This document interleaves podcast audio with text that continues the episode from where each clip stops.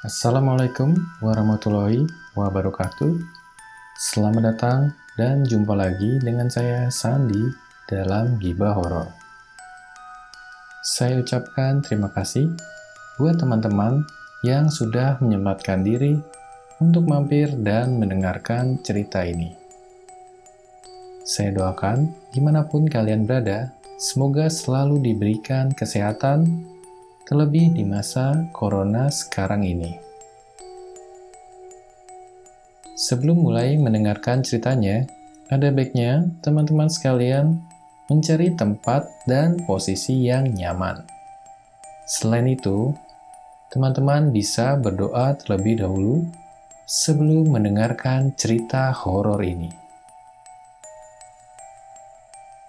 Pada episode Gibah Horor kali ini, saya akan menceritakan kembali cerita tentang sebuah pendakian mistis di Gunung Pulau Sari. Bagaimanakah ceritanya? Mari kita dengarkan bersama-sama.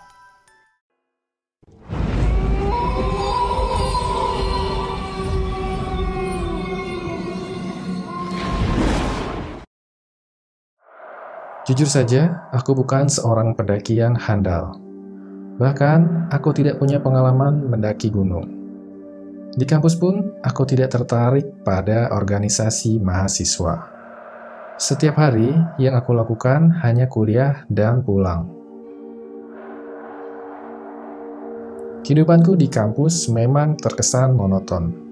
Namun, aku suka dengan kehidupan seperti itu.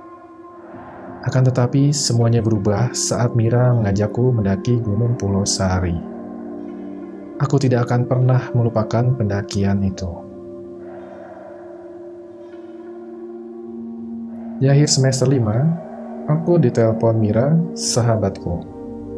Waktu itu, aku kebetulan sedang berkemas untuk mudik. Malum, aku ini seorang perantau yang kuliah di Pandeglang. Jadi setiap libur semester, aku pasti pulang kampung. Halo Ri, Ori. Ya Mir, ada apa? Aku menjawab telepon Mira sambil membereskan baju. HP kujepitkan di antara bahu dan telinga. Woi, lo belum pulang kan? Ini baru mau, kataku singkat. Kuletakkan HP di atas tumpukan baju, lalu menyalakan speakernya. Jangan pulang dulu, Ri. Gue punya rencana keren nih. Rencana apaan, Mir? Makan jagung di pinggir pantai lagi? Bukan kok. Itu garing banget, sumpah. Ini pokoknya keren deh. Gue jamin nggak akan garing lagi.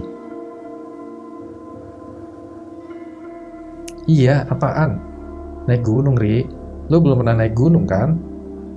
Gak pernah, Mir. Dan kayaknya gue nggak ikut deh. Fisik gue nggak akan kuat. Lo tahu sendiri fisik gue. Angkat galon aja nggak sanggup. Ya, Ri, please ikut dong. Lo tahu kan, om gue cuma percaya sama lo. Gue nggak akan diizinkan naik gunung kalau nggak sama lo, Ri. Mira merengek. Aku mengembuskan napas berat. Tanganku berhenti membereskan pakaian. Ya udah, nanti gua antar izin aja ke om lu ya. Eri, lo mau kalau gua kenapa-napa, terus lo yang dituntut sama om gua. Mendingan ikut aja, kan bisa jagain gua juga. Pacar lo ikut juga, Mir? Tanyaku dengan nada malas. Iya, dia ikut juga. Tapi nggak akan seru kalau lo nggak ikut. Aku terdiam sejenak. Siapa yang bakal jadi pemandunya? Kita kan amatir, Mir. Harus ada minimal satu orang yang mahir naik gunung. Nggak boleh sembarangan, bahaya. Riki, Ri, kita ke sana bareng sama si Riki, anak kelas B. Dia mahir banget soal pendakian. Riki memang anak pencinta alam. Dia sudah mendaki berbagai gunung di Pulau Jawa. Aku sangat percaya kalau Ricky yang jadi pemandunya. Naik gunung apa, Mir? Jangan jauh-jauh, Pulau Sari aja, kata Mira. Gunung Pulosari memang lokasinya dekat dengan kampusku. Bahkan dapat dilihat dari jendela kelas. Banyak orang yang juga dari luar kota yang mendaki gunung itu. Selain ketinggiannya hanya 1346 mdpl, Gunung Polosari juga terkenal dengan air terjunnya yang indah. Air terjun itu bernama Curug Putri. Yaudah deh, gue ikut, kataku. Seharusnya saat itu aku tidak mengiyakan ajakan Mira. Atau seharusnya aku melarang Mira untuk naik gunung. Tapi sore itu aku malah mendatangi tempat tinggal Mira di rumah omnya. Sebab Mira juga seorang perantauan. Sore itu, aku, Mira, Ricky, dan Eldi berkumpul di teras rumah kami merencanakan pendakian untuk besok. Sudah banyak hal-hal indah yang kami bayangkan saat kami sampai di puncak nanti. Sayangnya, rencana itu ternyata menjadi awal malapetaka bagi kami. Kami tiba di pos parkiran Gunung Pulosari. Ada beberapa motor dan mobil yang juga terparkir di sana. Penjaga pos meminta data diri kami. Ia mencatat dengan teliti. Mereka juga memeriksa tas kami. Mungkin mereka khawatir ada pendaki yang membawa narkoba atau barang-barang lain yang tidak diperkenankan. Kalian tahu larangannya. Tidak boleh bawa minuman keras dan narkoba, jawab Ricky. Bukan hanya itu, si penjaga pos berhenti menulis. Ia melihat ke arah kami dari balik loket kaca. Pastikan yang sedang menstruasi jangan mandi di Curug Putri. Jangan ada yang mesum dan jangan bicara sembarangan. Ucap lelaki penjaga loket sangat tegas. Mir, lu nggak lagi datang bulan kan? Tanyaku berbisik. Enggak, Ri, aman.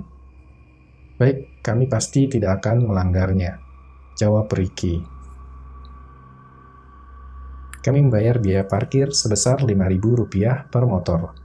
Setelah semuanya siap, Ricky meminta kami untuk membuat lingkaran. Sebelum melakukan pendakian, ada baiknya kita sama-sama berdoa. Ricky membetulkan kacamatanya. Berdoa mulai. Kami semua menunduk dan larut dalam doa. Selesai. Kami mulai mendaki melewati perkebunan warga. Ricky sebagai pemimpin berada di barisan paling belakang untuk memastikan anggotanya baik-baik saja. Masing-masing dari kami membawa tas gunung lengkap dengan semua peralatan yang dibutuhkan. Aku berada di barisan ketiga. Kulihat Mira tampak kelelahan karena medan yang kami tempuh terus menanjak semakin curam. Lu capek, Mir? Istirahat dulu lah, kataku. Baru juga mulai, Eli menyela. Enggak kok, kita lanjut aja. Gue nggak sabar mau lihat Curug Putri. Mira menoleh ke arahku. Kami memasuki perkebunan pisang. Kulihat ada beberapa batang pohonnya yang rusak bekas gigitan hewan. Aku yakin itu bekas gigitan hama babi hutan. Dari beberapa artikel yang pernah kubaca, penduduk Pulau Sari memang dirasakan oleh hama babi hutan. Dulu katanya ada kepala desa yang biasa dipanggil Pak Arsat membuat perjanjian dengan Raja Babi Gunung Pulau Sari, sehingga para babi tidak menyerang perkebunan warga. Semenjak kepala desa itu meninggal, koloni babi mulai menyerang perkebunan warga kembali.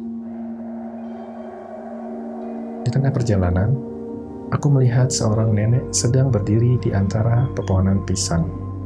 Wajahnya kusut dan rambutnya sudah penuh ban. Dia memperhatikan kami yang sedang melintas di hadapannya. Rick, itu siapa? Tanyaku. Ya, Amah, dia orang gila. Dia memang suka berkeliaran di sekitaran sini. Jawab Ricky.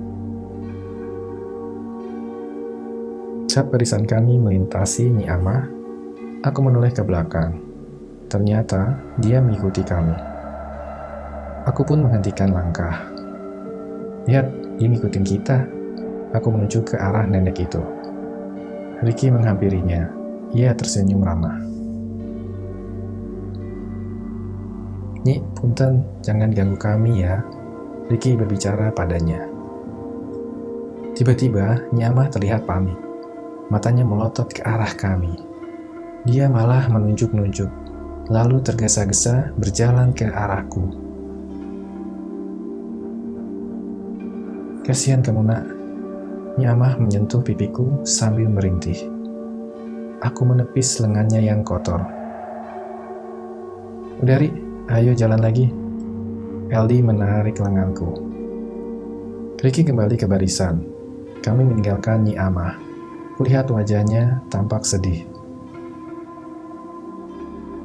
Deria kebahen paeh, teriak Nyamah dari belakang.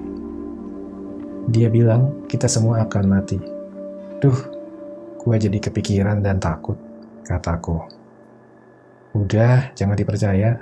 Sudah ku bilang dia itu orang gila, kata Ricky sambil tersenyum. Kami pun melanjutkan perjalanan. Aku melirik jam tangan, baru jam 10 siang. Tapi semakin masuk ke dalam hutan, malah semakin temaram. Aku menunggak ke langit. Cuaca memang sedang mendung. Rombonganku mulai masuk ke dalam hutan. Jalan semakin terjal berbatu dan juga licin. Suara kawanan monyet terdengar sangat mengganggu. Mereka bergelayutan di dahan-dahan pohon sambil melihat ke arah kami. Kenapa Mir? Tanyaku. Mira berhenti. Ia membutuhkan kacamatanya, lalu melihat ke arah semak-semak.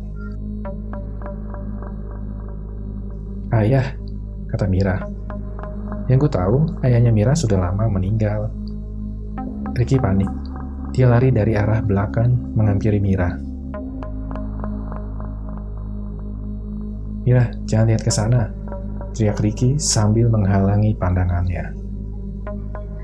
Perasaanku mulai tidak enak. Baiklah, untuk cerita pendakian mistis di Gunung Polosari akan saya lanjutkan lagi di episode Gibah Horor selanjutnya. Terima kasih bagi kalian yang sudah mendengarkan episode Gibah Horor kali ini. Dan tetap semangat dan tetap jaga kesehatan. Sampai jumpa lagi di episode Gibah Horor selanjutnya. Assalamualaikum warahmatullahi wabarakatuh.